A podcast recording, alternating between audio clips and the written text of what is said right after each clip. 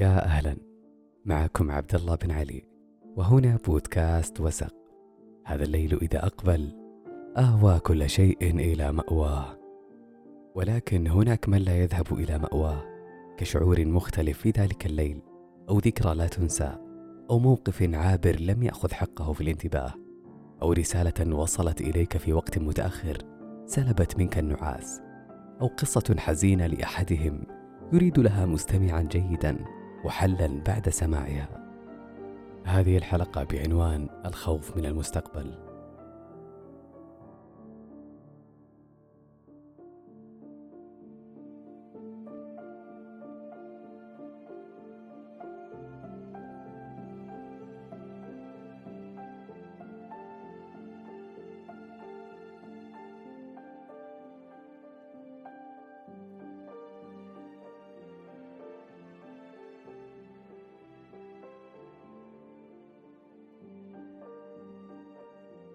الخوف من المستقبل والتفكير في هذا الخوف بشكل مستمر مهلك جدا.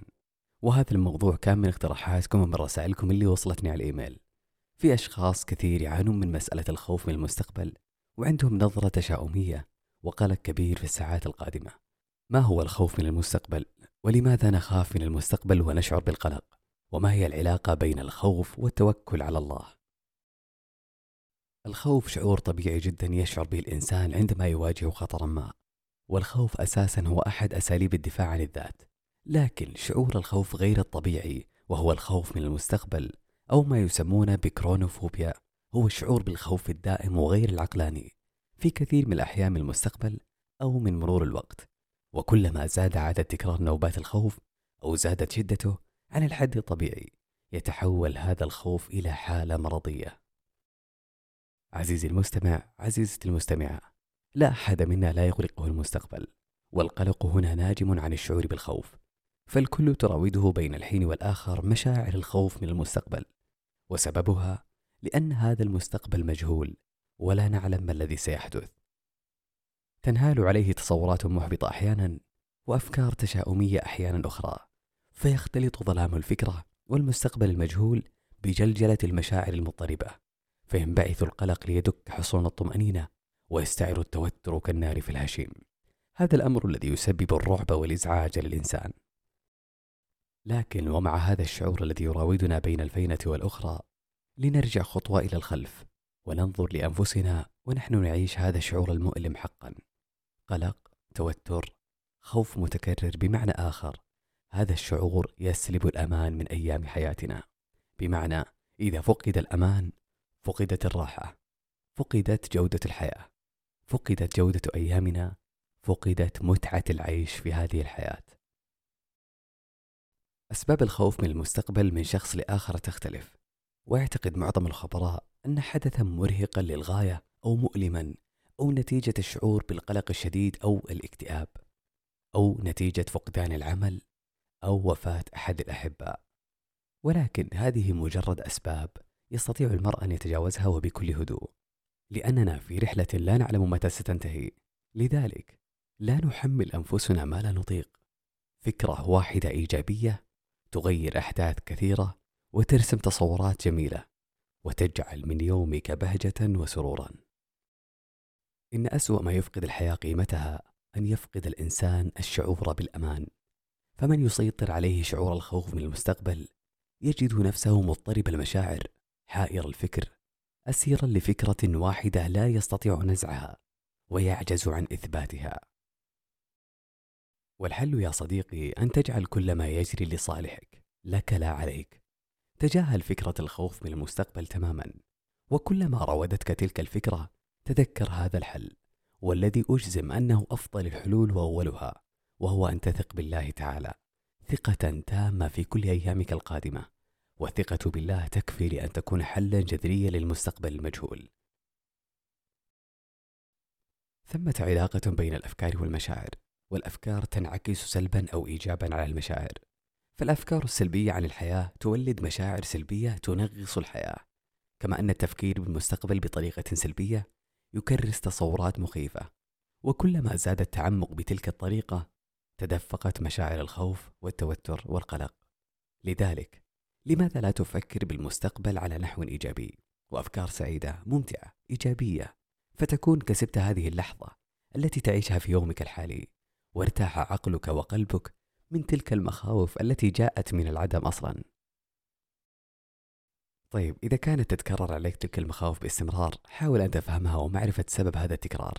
أحيانا فهم المخاوف والتكلم بشأنها يعطي للشخص قوة والتغلب عليها. حدد هذا الخوف إذا كان شيء حقيقي أم هو مجرد تخيلات غير عقلانية وهذا يساعد الشخص على تخطيه وبكل سهولة. صدقني كل منا في لحظة ما ينتابه الخوف على نفسه وقلبه وأحبابه من المستقبل ولكن هذا الخوف المفرط يجعل من الإنسان شخصا بائسا ومترددا حتى أنه يقف متبلدا فترات طويلة أمام تجربة ما ثم لا يخوضها. بسبب هذا الخوف الوهمي الذي جعل منه حاجزا بينه وبين ما ينتظره من تجارب جديدة وصداقات جديدة ومواقف جميلة في هذه الحياة. لذلك يجب أن تدرك أن مشاعر الخوف تبدأ من أفكار موجودة في عقلك فقط. في الغالب تكون أفكارا غير موجودة على أرض الواقع. لا تعظم من فكرة الخوف من المستقبل. حاول أن تلغي هذه الفكرة تماما. وردد الكلمات الإيجابية والمستقبل العظيم والصدف الجميلة. مع مرور الوقت والتدريب المستمر على غرس هذه الأفكار البسيطة في عقلك ستتلاشى مشاعر الخوف هذه شيئا فشيئا وتشعر بالسكينة والسلام تجاه المستقبل الواعد وتقبل عليه بكل ثقة وحماس.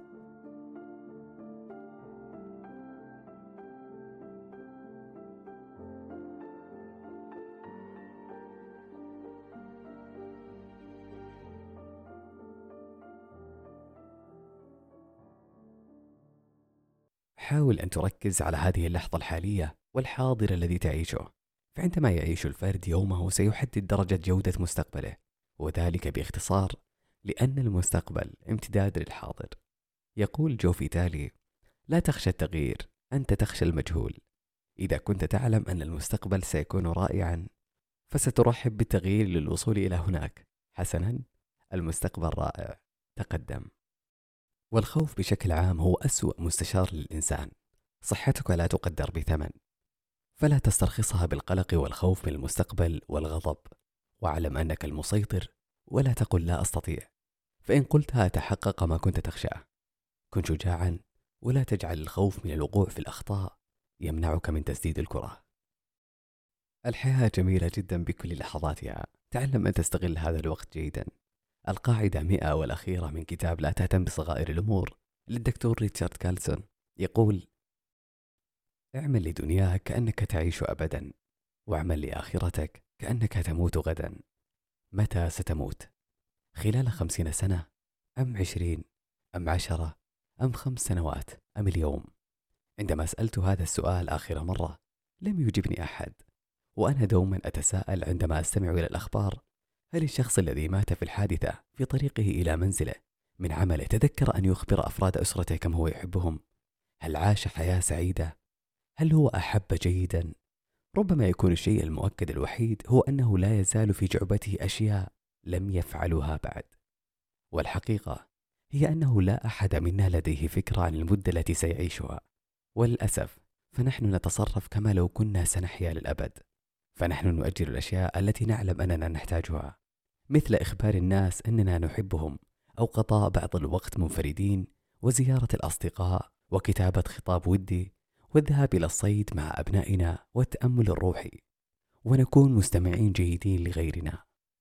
ونأتي بمبررات مزخرفة ومعقدة. نبرر بها تصرفاتنا.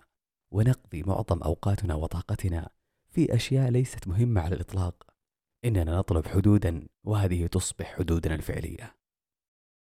لقد شعرت أنه من الملائم أن أختم هذا الكتاب باقتراح لك وهو أن تعيش كل يوم كما لو كان آخر يوم في حياتك. إنني حين أقترح هذا الاقتراح ليعطيك وصفة ليس لكي تصبح مهملا أو لكي تترك مسؤولياتك ولكن لأذكرك بالقيمة العظيمة لهذه الحياة. لقد قال لي أحد أصدقائي ذات مرة أن الحياة أهم كثيرا من أن تأخذها دائما بجدية زائدة عن الحد. وبعد عشر سنوات أدركت أنه كان محقا. لابد أن تتخطى الشعور بالقلق والخوف من المستقبل. لابد أن تتخطى هذا الشعور حتما. هذا الشعور إن لم تتخطاه سيصبح قاتلا إن تملكنا بكل شيء. فلا بد من الخوف لتجنب الوقوع بالمخاطر والمشاكل. ولكن عدم جعل هذا الخوف يتملكنا بكل وقت لأن الخوف الزائد عن حده. يجعل الناس أكثر سلبية ويجب على الشخص تحدي هذا الخوف قبل أن يسيطر عليه ويتملكه. هناك طرق للتخلص من هذا الخوف بمواجهته. ومن هذه الطرق أولا الكتابة عن مخاوفك. إذا كنت قد بدأت تدرك أن الخوف يقودك إلى سلوك معين لا تحبه فهذه خطوة هائلة نحو تحسين سلوكك. حاول معرفة سبب وجود هذه الحالة لديك عن طريق تدوين مخاوفك. ثم أسأل نفسك لماذا كان شعورك على هذا النحو؟ بمجرد أن تفهم لماذا تكون لديك تلك المخاوف فستصبح أكثر قدرة على التعامل معها بطريقة صحية. ومن الطرق أيضا أن تواجه هذه المخاوف. فمن خلال تعريض نفسك للأشياء التي تجعلك قلقا أو غير مرتاح سوف تبلغ حالة تأقلم مع مثل هذه الحالات بمرور الوقت. حاول أن تضع أهداف واضحة لحياتك. تكون قابلة للقياس ومحددة وقابلة للتحقق أيضا لأنها مرهونة بوقت معين لن يجد الفرد وقتا للتفكير فيه. والمهم جدا يا صديقي لتعلم أن التوكل على الله حق التوكل وحسن الظن بالله كفيلان بتخفيض الخوف من المستقبل وذلك لقوله تعالى ومن يتوكل على الله فهو حسبه. على الجانب الآخر من فهمنا للخوف لولا الشعور بالخوف ما استطاع الإنسان الحياة على الأرض وحفظ وجوده وحماية نفسه من التهديدات المحتملة. الخوف إذا ليس شعورا مظلما وسلبيا تماما. بل إن له جوانب يمكن أن تجعل حياتنا أفضل. ويقال أيضا أن الشعور بالخوف يقوي جهاز المناعة مؤقتا حيث أظهرت دراسة أجرتها إحدى الجامعات أخذت عينات دم من المشاركين في الدراسة قبل وبعد مشاهدة فيلم رعب مدته 83 دقيقة. وأظهرت النتائج أن ردود الفعل الفسيولوجية للخوف لدى المشاركين تسببت في حدوث ارتفاع في خلايا الدم البيضاء لديهم وهي نوع الخلايا التي تدافع عن الجسم ضد كل الأمراض المعدية. أيضا وجد الباحثون أن الرسائل القائمة على التخويف فعالة في التأثير على المواقف والسلوكيات خاصة بين النساء. وفقا لمراجعة شاملة لدراسة أجريت خلال أكثر من خمسين عاما من البحث حول هذا الموضوع نشرتها الجمعية الأمريكية لعلم النفس. أطلق الباحثون على هذه الرسائل اسم نداءات الخوف. تؤكد الخطر المحتمل والأذى الذي قد يصيب الأفراد إذا لم يتبنوا توصيات الرسائل. هذه الأنواع من الرسائل تستخدم بشيوع في الحملات الإعلانية السياسية والتجارية والصحية العامة. على سبيل المثال التدخين سيقتلك أو المرشح سين سيدمر الاقتصاد. والخوف عند بعض الناس يمكن أن يكون سببا للإثارة والمتعة. فتجد من يفضل مشاهدة أفلام الرعب أو يدفع المال لدخول بيت الرعب لتعريض نفسه لبعض الخوف. يفسر ذلك ما كشفه العلماء حول أن أدمغة الناس تتفاعل تفاعلا مختلفا أثناء التعرض للخوف. أحد الهرمونات التي تطلق أثناء التعرض للمواقف المخيفة هو الدوبامين المعروف أيضا باسم هرمون الشعور بالرضا لأنه جزئيا مسؤول عن شعور عقلك بالسعادة. عندما يتدفق الدوبامين عند التعرض لموقف مخيف فإن بعض الناس يتفاعلون معه بقوة أكبر من غيرهم وهو ما يجعل مشاعر الخوف أقرب إلى الإثارة عند بعض الناس. هذا على الجانب الآخر من الخوف. أه، وأخيرا قبل أن أختم هذه الحلقة شكرا لكم أصدقاء وسخ في كل مكان شكرا لكم من القلب. أتمنى منكم نشر الحلقة وتقييمها على منصات البودكاست وأيضا تشوفون الروابط الموجودة في وصف الحلقة تابعون حسابي على الإنستغرام وتشوفون قناة وسق لأنه فيها محتوى مختلف تماما في اليوتيوب. وشكرا لكم. يقولون كل ما نفكر فيه ونشعر به يصنع مستقبلنا. إذا كنت قلقا أو خائفا فأنت تجلب المزيد من ذلك إلى حياتك على مدار اليوم. ويقولون أيضا تغلبنا اهتمامات هذه الحياة. عندما يصابنا الشلل بسبب الخوف من المستقبل مما يعيق تقدمنا في الإيمان والثقة بالله ووعوده. الأمر متروك لكل واحد منا لتحديد الأولويات والقيام بالأشياء التي تجعل تربتنا جيدة وحصادنا وفير. وأخيرا تذكر يا صديقي الخوف من المستقبل هو الذي سيفقدك لذة هذا اليوم الذي تعيشه وهو قاتل للحياة المستقبلية العظيمة.